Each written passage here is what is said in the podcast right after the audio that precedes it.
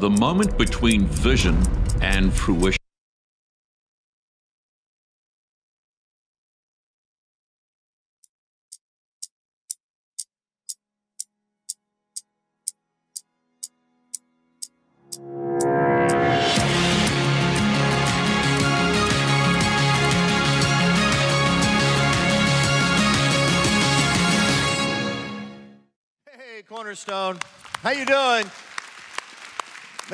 Super good to see you. It's fun to be back in the room. Um, and just want to say thank you for letting Lisa and I have a time of just vacation and just rest in our lives. Uh, we hopped in our tiny little airplane and just kind of skipped all the way across the country until we got all the way to the East Coast.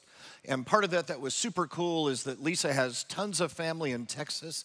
And so she got to be with family she hadn't seen in a couple years. She had one friend she hadn't seen in 20 years. We got to spend a couple days there. And then as we got to South Carolina, that's where my sister and her husband are serving in ministry. And my mom is living with them. And so we got to hang out with mom for a while. She straightened me out. It, it was good. And uh, I come back just totally refreshed. You're going to hang on to your seat because I'm ready to go on the deal. But thank you for letting us just have that time of getting away. Really appreciate that. It was super cool. Hey, we're in the second week in a series called Waiting. So I'm curious, how many in the room would say, hey, Linn, I love waiting? Man, it just, it fills my tank. It's, it's one of the deepest joys of my life. I, I like to wait. All right, so nobody that's really sick in the room. All right, so we're together. And here's what you need to hear me say I'm a fellow traveler in this thing.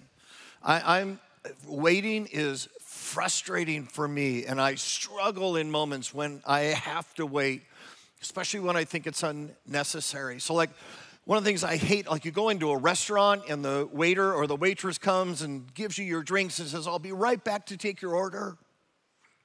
And you wait and you wait and you wait and you start thinking, did they change shifts or something? And they don't know. And then you look over to the other side of the restaurant and there's the waiter or the waitress and they're just having a conversation with another waiter or waitress. You're like, hey, I'm over here and I'm still alive, but barely.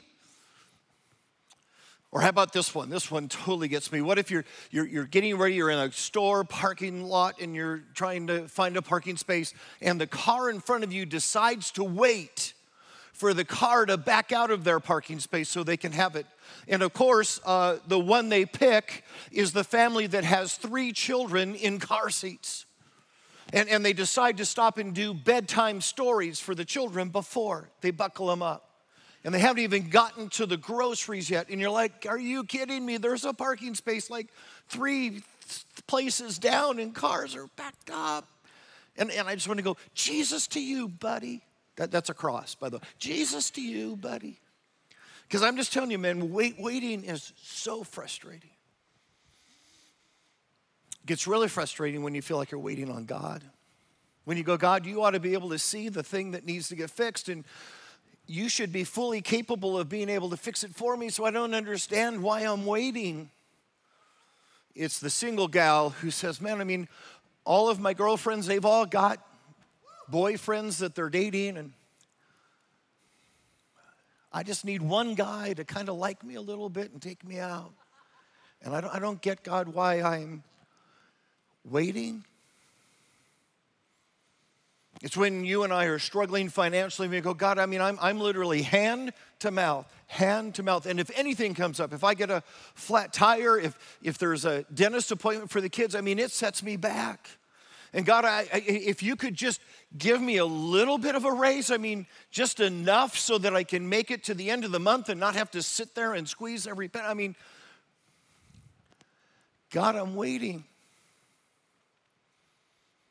It's the parents who has a child who's gone off and is just living in sin and in darkness, and you've prayed and you've prayed and you've prayed, and you just want to say, Hey, God, how long? How long before you wake them up? How long before you grab their heart? How long before you bring them home?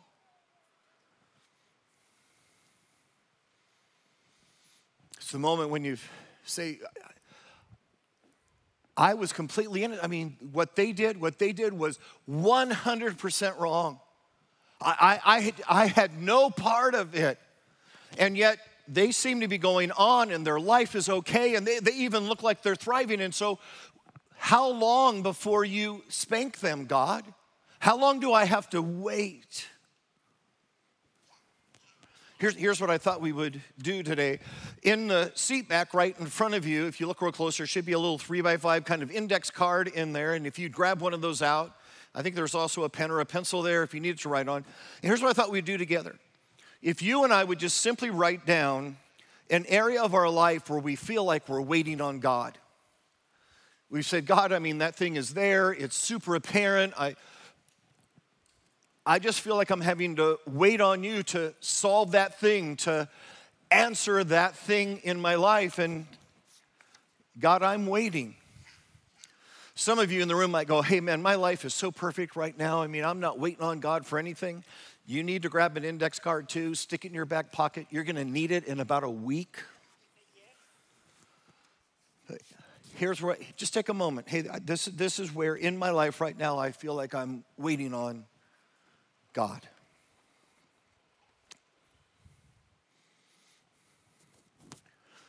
Here's the conversation that you and I are going to have today. There are surely moments when God is going to say to you and me, hey, wait, wait. That is my, wait.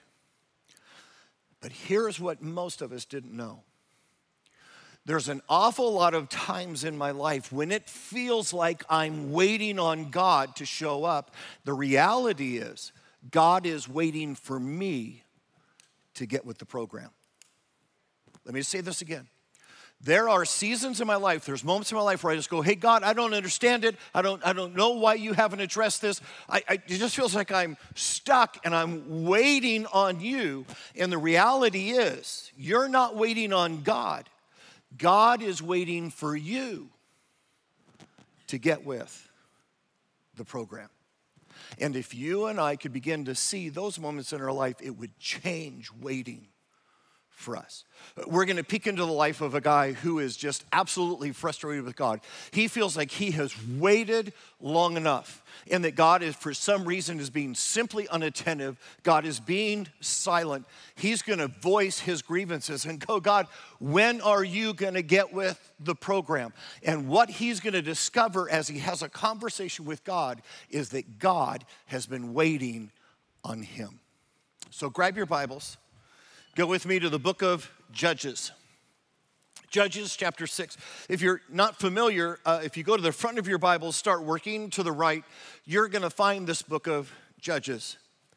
Judges uh, chapter 6. Uh, let, let me set up uh, the moment uh, together. So, the children of Israel are an agrarian culture. Agrarian simply means this they make their living off the land. So the Israelites are farmers, uh, they're shepherds, they're herders. That's how they make their living. Not so much their neighbors, the Midianites. The Midianites are a warring people, and the way they make their living is by invading the weaker countries around them, stealing whatever they want, and then taking it back home. And so, year after year, the Midianites have waited until it was harvest time in Israel. They come and invade, they steal the harvest, they steal any animals that they can find, they mess with all the women. It's kind of Las Vegas for Midianites. And when we get to the scripture, that same moment is happening. Matter of fact, scripture describes the invasion of the Midianites and says it was like a plague. It was like a swarm of locusts. There were so many Midianites that they could not be numbered. It even goes further and says this you couldn't even count the camels. Now, here's why that's a big deal camels were actually rare. Camels are like the tanks of the military. There were far, far, far, far more footmen than there were warriors on camels. And scripture says you couldn't even count the camels that came to invade, which means that in all likelihood there are hundreds of thousands of Midianites preparing to invade Israel. And now we come into the story of a guy by the name of Gideon, who is just trying to eke out his life and do the very, very best he can and keep his harvest away from the invading Midianites. Here we go. It's Judges chapter 6, starting in verse 11. Here's what it says The angel of the Lord came and sat down under the oak of Ophrah uh, that belonged to Joash the Abiezrite, where his son Gideon was threshing wheat in a winepress to keep it from the Midianites. Now, when you and I read that, it doesn't resonate with us like it would have resonated with early Israelites because you and I aren't farmers, we're not agrarian. But here's what's happening in the moment Gideon probably has planted his crops a little bit early, hoping that he could outpace the Midianites. He's probably harvested his wheat just at the very instant it started to be ripe, hoping the Midianites wouldn't be there, but unfortunately they've showed up. And so now he is down in a wine press threshing his wheat. Explain what's happening. When you harvest the wheat, you would chop it off, you would get the kernels of wheat, but you'd also get a little bit of the stick, a little bit of the chaff that the wheat was growing on. You now need to separate it. So you would take a round, kind of shallow basket, you would place your harvest on there, and you would toss it in the air. As the breeze came by, the lighter chaff would blow away, the heavier wheat would fall back into the basket. That's how you would sort it. Midian, or Gideon is down in a hole trying to harvest his wheat. Here's the problem there's no wind in a hole. He's down in the wine press. It's absolutely ridiculous. But he's doing it because he is filled with fear because of the Midianites. Kind of a cool thing in the passage. It says, The angel of the Lord came to have a conversation with Gideon. Most theologians believe that this angel of the Lord is actually Jesus. So the word angel actually means messenger, messenger of the Lord. But the reason they believe that this is probably Jesus before he was ever born in Bethlehem is this. Later in the story, it's going to stop calling him the angel of the Lord and instead is going to call him Lord. Capital L, capital O, capital R, capital D, Jehovah. And Jehovah spoke with Gideon. And so theologians believe this is what we call a theophany.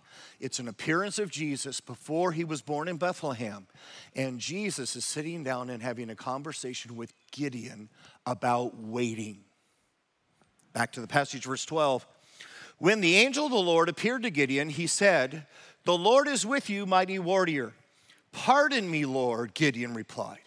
But if the Lord is with us, why has all this happening? If God is really with us, how come he hasn't taken care of this problem? How come he hasn't? Why are we sitting around waiting for the Lord if the Lord is with us?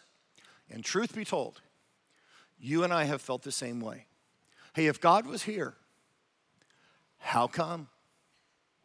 Why, if the Lord is with me? And why do I find myself waiting if God is with me? Pardon me, Lord, he said, Gideon replied, but if the Lord is with us, why has all this happened to us? Where are all his wonders that the ancestors told us about when they said, Did not the Lord bring us up out of Egypt? But now the Lord has abandoned us, left us here waiting, and given us into the hand of Midian. You get it. He's frustrated. He goes, I, have waited long enough. It's, it's far beyond time for God to show up and to deal with what's going on in all of our lives. And in the meantime, Gideon has a plan. Here's the plan I'm just gonna hide. I, am just gonna hang out here. I'm, I'm gonna stay as low as I can. Hopefully, the Midianites don't see me. And I'm just gonna wait. I'm just gonna wait for God to get his act together. Problem is, it feels like I've been waiting far too long. But Gideon's plan I'm hiding till God shows up. Here's why that's important because you and I live much of our lives with a plan. we've already kind of said, hey, I, I don't know the details, I don't know exactly how this unfolds, but I've got a plan about how my life is gonna go. And for most of us, uh, that plan sounds a little bit uh, like this Hey, I'm, I'm gonna go to college uh, and get my degree. Somewhere along the way, I'm gonna get married and maybe pop a kid or two. Uh, once I graduate college, I'll finally have my first job that actually lines up with my career. I'm, I'm gonna work harder than all of my colleagues. I'm gonna stay longer. I'm gonna produce more. And eventually, I'm gonna get promoted. And then at some point, I'll probably have to take my skills and put them on the open market so that I can advance and get myself a better job. And then finally, I'll have that corner office, I'll have the salary I always imagined. Life will be really, really good. And then, and then somewhere in the process of working our plan, there's a problem something that, that causes the plan to go on pause, so, something that keeps us from going forward like we had imagined, like we had planned. And, and we say, hey, God, I mean, haven't you noticed this? I mean, I'm just asking for you to deal with that because it's holding back the plan. And I, by now, by now, I should probably be here, but for some reason, I'm stuck and, and I'm waiting for you to do something about this. God, if you would just get your act together, then I could move forward. See, truth be told, most of us have a plan, and our waiting is about God helping us out with our plan. Two reasons two reasons that we find ourselves waiting. Go back to the passage, starting in verse 14.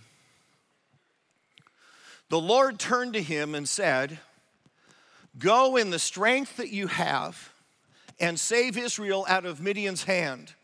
Am I not sending you? Pardon me, Lord, Gideon replied. But how can I save Israel? My clan is the weakest in Manasseh and I am the least in my family. So here's what you know Manasseh is one of the 12 tribes of Israel. And chances are, if I were to say to you today, hey, name the 12 tribes of Israel, you'd probably be able to name several of them, but there's a really, really good chance you wouldn't even think to mention Manasseh. Manasseh is kind of one of those little teeny tribes that is hardly mentioned in the Bible at all, kind of like Naphtali. And in all likelihood, you would forget it. And Gideon just acknowledged, he goes, Look, I'm, I'm part of this second rate tribe. Nobody even remembers to write down. And my family, my family is the loser family in this second rate tribe. And worse than that, my family doesn't even like me. I mean, why would you want me to save Israel? Putting that in modern language. Hey, I got cut from JV. I started college, but I, I didn't finish. My girlfriend just dumped me to date my younger brother.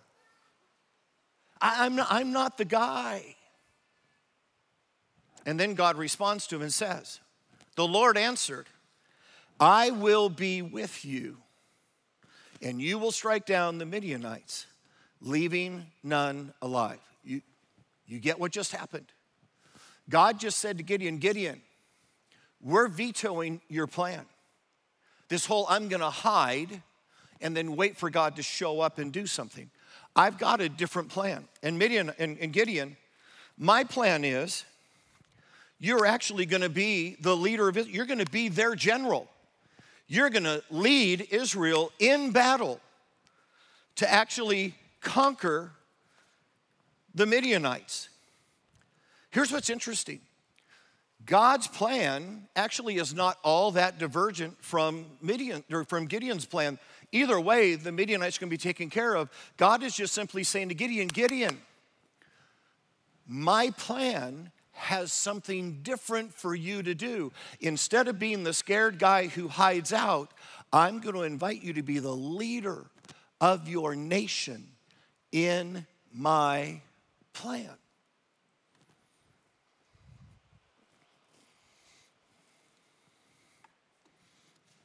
Think about this. If I have a plan, and in my plan, I run into a problem, right? My plan, and now I've got a problem. How concerned is God about solving a problem in my plan when I'm not working His plan? Okay, only two of you got that. The rest of you are like, let me help. If I've got a problem in my plan that makes me feel like I'm waiting on God, how concerned is God about solving the problem in my plan when I'm not doing His plan? Think of it this way I want you to imagine that you have a child and you decide, you know what, from the day they were born, I'm gonna start setting aside money because I want them to be able to go to college. And so, sure enough, you're faithful to it, you're sacrificial. Vacations don't look as extravagant as they could because you're setting aside money. You maybe drive a car that's not the car you could because you're setting aside money for your kid to go to college. Your kid graduates high school and they come to you and say, Hey, mom and dad, I know your plan for me was to go to college. I've come up with my own plan. I don't want to go to college at all. My plan is I'm gonna go backpacking in Europe and I'm gonna live in hostels. The only thing is, in my plan, I've got a problem. I can't fund it. So I was thinking if you would give me the college fund, I'd be able to backpack through Europe for three years and not have to work at all. How many of you go, Oh, I love the new plan? You realize everyone that clapped their hand was 18 or younger just now. Because here's the every parent in this room said, I ain't helping you with your backpacking plan. When you and I come to God and we are living life according to our plan, and you and I come into a problem, and we say to God, God, how about if you change your plan and help me with my plan? God goes, That's your problem. And I ain't that interested in solving your problem. Is it possible that's why some of us are waiting? Because we're waiting for God to get his act together and help us with our plan. And we're ignoring his.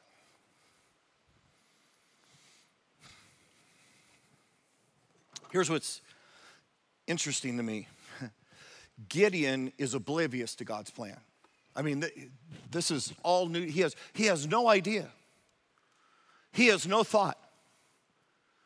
How's that possible? How is it possible that Gideon has no idea what God was trying to do?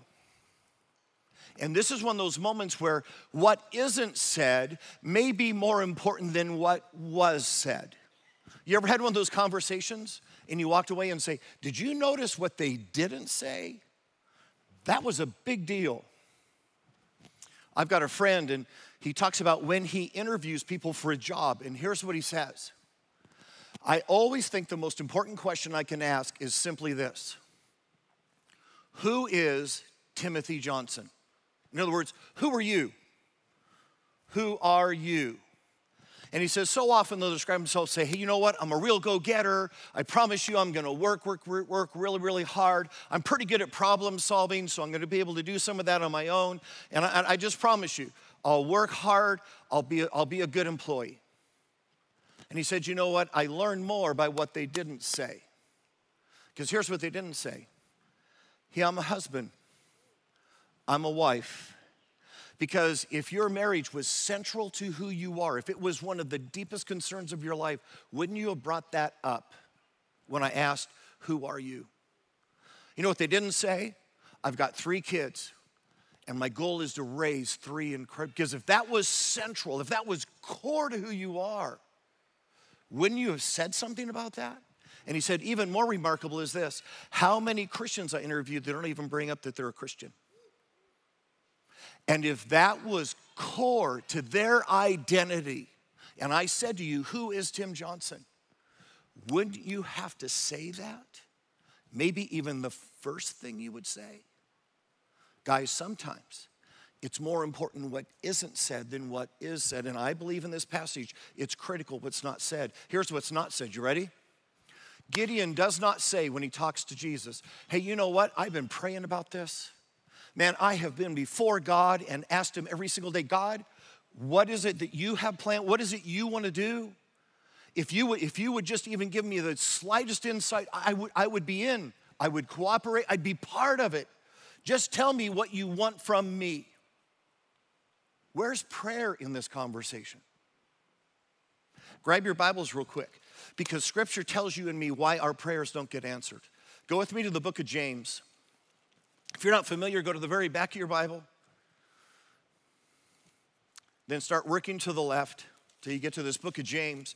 It's James chapter 4, starting in verse 1. And he literally is going to tell you why our prayers don't get answered and we sit around waiting. Here we go. What causes fights and quarrels among you? Don't they come from your desires that battle within you? You desire, but you do not have, so you kill. You covet, but you cannot get what you want, so you quarrel and you fight. You do not have because you do not ask God. How many times have we had an issue in our life and the last resort was to pray? That we went, didn't go before God and say, God, I, I don't understand this moment. I don't understand why it's there. I don't understand why this problem isn't. God, would you speak to me and let me know what you're doing, what you want me to do? Says you don't have because you haven't actually sought the face of God. You haven't asked. But now he goes a step further.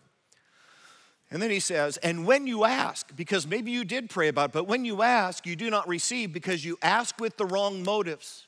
See, my motive was this hey, God, I've got a plan. I've got this plan, and now in my plan is a problem. God, if you would just get with the program and solve the problem in my plan. Says, You asked with the wrong motives. You asked God to conform to you and do what you wanted Him to do. You asked with the wrong motives that you may spend it, uh, what you get, on your own pleasures. And then jump over with me to the book of Matthew, because Jesus actually, in contrast, tells us how to pray, how we should pray. Matthew chapter 6. The disciples had come to Jesus, they said, Jesus, help us understand how to pray. Here's how Jesus answers Matthew chapter 6, verse 9. This then, Jesus says, is how you should pray Our Father in heaven, hallowed be thy name. You get what he's saying? Your God, I'm not. You're in charge. I'm not. Hallowed be your name. Your kingdom come, your will be done. God, look, I'm not trying to convince you to do my plan, God. Your will be done in my life. Let's, let's opt for your plan, not for a human plan. Your will be done on earth as it is in heaven. Whatever you want to do, God, let's let me do that the way the angels in heaven do your will. Think about this. If God asks for a cup of tea in heaven, how quick do you think the angels get him a cup of tea? And literally, what we're supposed to pray is say, God, you say it, I will respond just as quickly.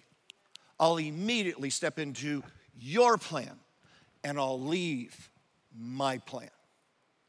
Your will be done in my life the way that it's done in heaven. We've got, we've got prayer totally messed up in our lives.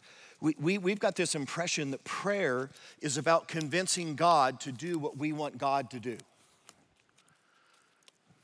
This blue hand is God, this hand is me. We think prayer is this God and I are out of alignment. And if I pray enough, if I beg enough, then God will line up with my plan. You realize that's the opposite of prayer.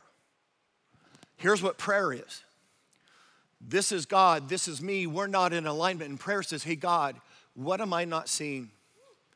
What do I not understand? Would you simply tell me what you want me to do? And I promise I will bring my life in alignment with you. That's prayer. Prayer isn't you and me telling God what He ought to do. Prayer is you and me asking God what we should do to be in alignment with Him. Is it possible? Is it possible that we've been working our own plan and that we thought we were waiting on God to show up, and the reality is God was waiting on us to get with the plan? Second reason that we find ourselves waiting is simply this that if God were to tell us today what we need, we weren't, we're not ready. We're not ready. Think about this. Why didn't God sit down and have this conversation with Gideon a year ago? Why didn't God sit down and have this conversation with Gideon two years ago?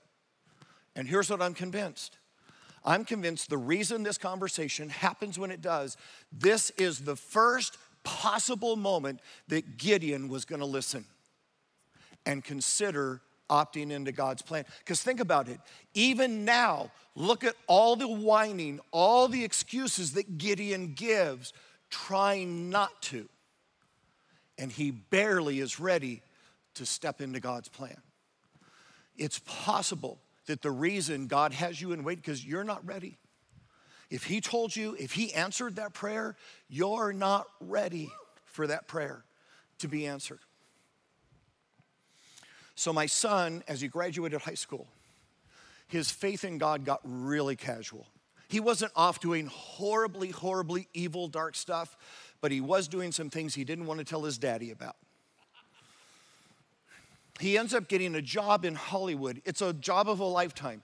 He's doing post production sound mixing for huge TV shows. So he's mixing sound for Survivor, he's mixing sound for Hell's Kitchen, Job of a lifetime. The problem is, my son's faith is casual. He's living in Hollywood, and he's got his dad terrified. Beyond that, he's of marrying age, and I was just convinced he's gonna find some girl who's like waving crystals around. They're, they're, they're, they're gonna have kids, and they're gonna be named Alfalfa and Sprout the rest of my life.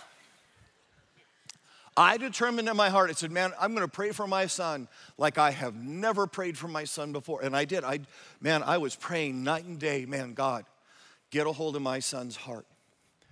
Sure enough, about six months later, my son calls up on the phone. He says, Dad, I think I'm coming home. And I asked him this question. I said, Josh, have you prayed about it? And Josh said, No, Dad, I haven't prayed about it. I said, Don't come home. Click. Lisa went, Ah! Our son was coming home. I went, No, no, Lisa. He's got a job of a lifetime. He will not have that opportunity here. He needs to know why he's coming home. About two weeks later, my son called me up on the phone. He said, Dad, I think I'm coming home. I said, Josh, have you prayed about it? He says, I prayed about it a little bit. I said, Josh, don't come home. Click. Lisa said, he was praying about it. I said, not enough. Boy needs to know why he's coming home. About a week later, Josh called me up on the phone. He said, Daddy, I'm coming home. I said, Okay, Josh, come home. Before I hung up the phone, Lisa had called U Haul. She had called one of her friends to go with her. She drove through the entire night. The next morning, she was waiting outside Josh's apartment. But here's what, here's what you need to know Josh and I both knew when he talked about coming home, he wasn't talking about location. He was coming home to how he ought to live. And sure enough, when Josh got, man, he just threw himself headlong into following Jesus. He joined every single praise band he could be a part of. He started using his mixing skills for the Lord. Lo and behold, a couple months in, he ends up meeting Amy, who is this vibrant, incredible Christian young lady. And before I knew it, they were engaged. And I sat Josh down and I said, Josh, you realize if Amy had met you nine months ago, she wouldn't have had anything to do with you. And here's what Josh said I know, Dad, I wasn't ready? Is it possible that one of the reasons you and I are waiting on God is because God just goes, Look, if I told you, if I promoted you, if I did that now, you're not ready. And that you're not waiting on God, God's waiting on you to get ready. If, if He gave you that promotion that you want so bad, you've been praying so hard about, what God knows is, hey, you don't have the tools in the tool belt yet. You haven't learned some of the leadership you need to know. If I promoted you today, your team would hate you. You'd be released in six months. But if you'll let me develop you, if you'll let me take this time of waiting to cook you, then when I promote you, not only is your team gonna thrive, you're gonna get a second promotion. For that little gal who's waiting for the boy today, and God says, No, no, no, no, no, we're gonna wait because your picker is broken. And if I brought a guy to you right now, you'd marry him, and he's not the right guy. And if you'll wait, I'm gonna work on your heart. I'm gonna help you to see the type of guy. And when I bring him in the room, you're gonna go, wow. And, you're gonna, and your marriage is gonna be 100% different. And out of absolute kindness and love for you, I'm asking you to wait because you're not ready. You and I pray and we say, Hey, God, if you could just provide a little more financially, if you could just help me out a little bit more. And God goes, You aren't ready. Because, see, if I gave you more money right now, you would begin to believe that it's money that has brought you comfort, that it's money that has taken fear and tension out of your life. And if you'll wait, hand to mouth, hand to mouth, and all of a sudden you realize, I've got an incredible marriage. I've got amazing kids. My happiness isn't rooted in how much money I have. That then when I bring you more, you won't lean in and believe that it's money that brought you happiness. You'll know that it was me, and you'll be able to be generous and not have a false God in your life because you're not ready yet. And is it possible in our lives that one of the reasons the problem has persisted is because God just says, hey, you're needing to be cooked. There's some maturity that needs to happen in your life so that you can be ready. We thought we were waiting on God, God was waiting on me. It's interesting in the story because Gideon just barely, Gideon opts in. He says, Okay, God, we're gonna, we're gonna put away my plan of hiding away. I, will do what you've asked me to do. And here's the interesting thing, and I can't promise it happens every time, but it does in this story that immediately life starts moving really, really fast. Remember, Gideon was stalled, but now, boom, because he stepped into the plan of God. So here's what happens God says, Okay, we're going to make you to the, to General Gideon, go rally the men. So he goes to every city, every town. He says, Okay, we're going to go get those Midianites. When he gets all the army of Israel together, 32,000 men. Remember, Midian, hundreds of thousands. Israel, 32,000. And then God comes to Gideon and says, You've got too many men if, if you win this battle, they'll think it was our ability, it was our expertise, it was our intelligence that did it. We've got to get rid of some of the men. So, Gideon, go to the men and say, anyone who's afraid can go home. 22,000 people, men, go home. Gideon, are we moving fast enough yet? God then says, Hey, Gideon, you still have too many. You've got 10,000. We got to weed these guys out. So here's what we're gonna do I'm gonna take you down to the spring and you're gonna watch. And the men that cup the water and bring it to their mouth, you're gonna put them in one pile. The men who bend on down and lap it right out of the, you're gonna put them in another pile. 9,700 men lean over and drink right from 300, lap it up. You wanna guess which pile God picks? The 300 pile. Hey, Gideon, are we moving fast enough yet? And then God says, and I've got a battle plan for you you're not even going to draw your sword.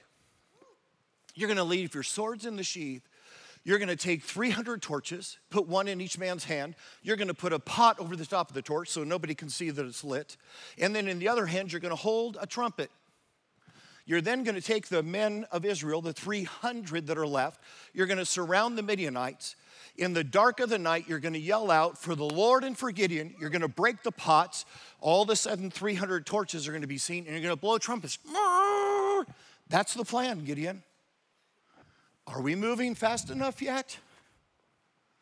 And watch what scripture says happens next. Go back to Judges, Judges chapter 7.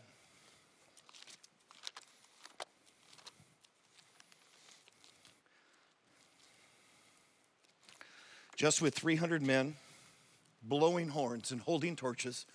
Judges chapter 7, verse 22. And when the 300 trumpets sounded, the Lord caused the men throughout the camp of Midian to turn on each other with their swords. The army fled to Bethshittah towards Zerah as far as the border of Abel Meholah near Tabah. So they see all these uh, torches going, they hear all the trumpets going. In fear and panic, all the Midianite soldiers begin to kill each other. This isn't necessarily as bizarre as you would think. Here's what you need to know there's no uniforms at this time. When Midian got ready to go to war, they simply went to every town and every village. They said, Hey, every able bodied male, go to your home, get whatever weapon you have, and then come with us. And so they all show up in their street clothes. When Gideon went to get his army, he went to every town and every village. He said, Hey, every able bodied male, come with me. They all show up in their street clothes. No one knows which side you're on. So when all of a sudden they see the 300 torches, they hear the horns, in panic, they turn on each other, not knowing if you're friend or foe, and the armies of the Amalekites kill, the Midianites kill each other. And Israel never lifts a sword. Here's why that works. When Gideon was doing Gideon's plan, the Midianites were his problem. When Gideon decided to be in God's plan, the Midianites were God's problem. And God solves his problems. And when you and I decide, hey, I'm going to live the life that God asked me to live, I'm going to live in his plan, any problem that comes up is no longer your problem to solve. That's God's problem because you're in God's plan.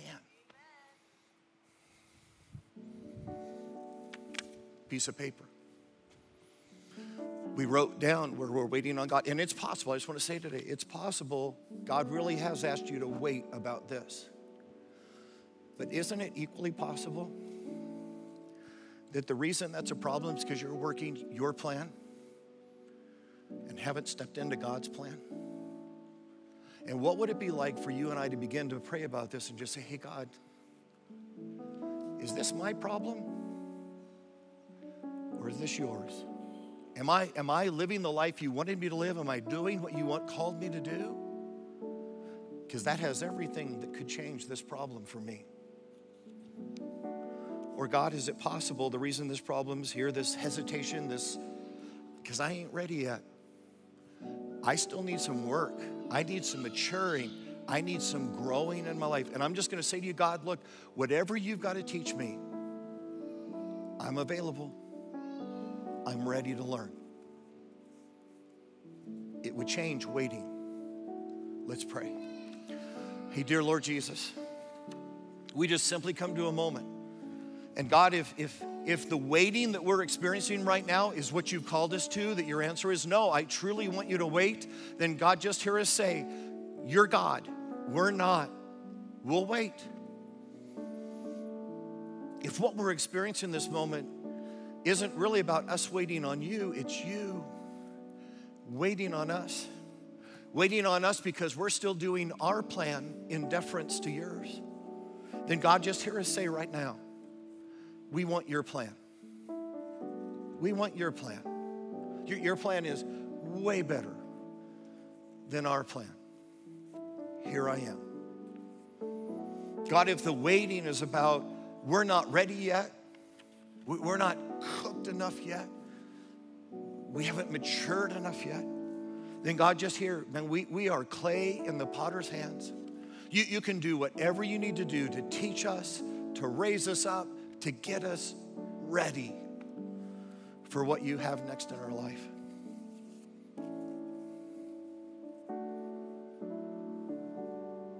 But God, we're done. We're done telling you what you should do, and we're ready to ask you what we should do as we wait. And this we pray in Jesus' name. Amen. Wow, what an awesome time together in God's Word and in worship together as a church family. I don't know what season you're in or what you're waiting on God for. All of us go through phases where we're waiting on God for different things. Maybe you're in need of an answer today. We would love to pray with you. Um, if you want to text prayer to 21999, a real person will reach back and uh, be able to pray with you. God is always at work, sometimes, especially in those seasons of waiting when it doesn't feel like it. So reach out for prayer if you need that today and have a blessed week. We'll see you next time.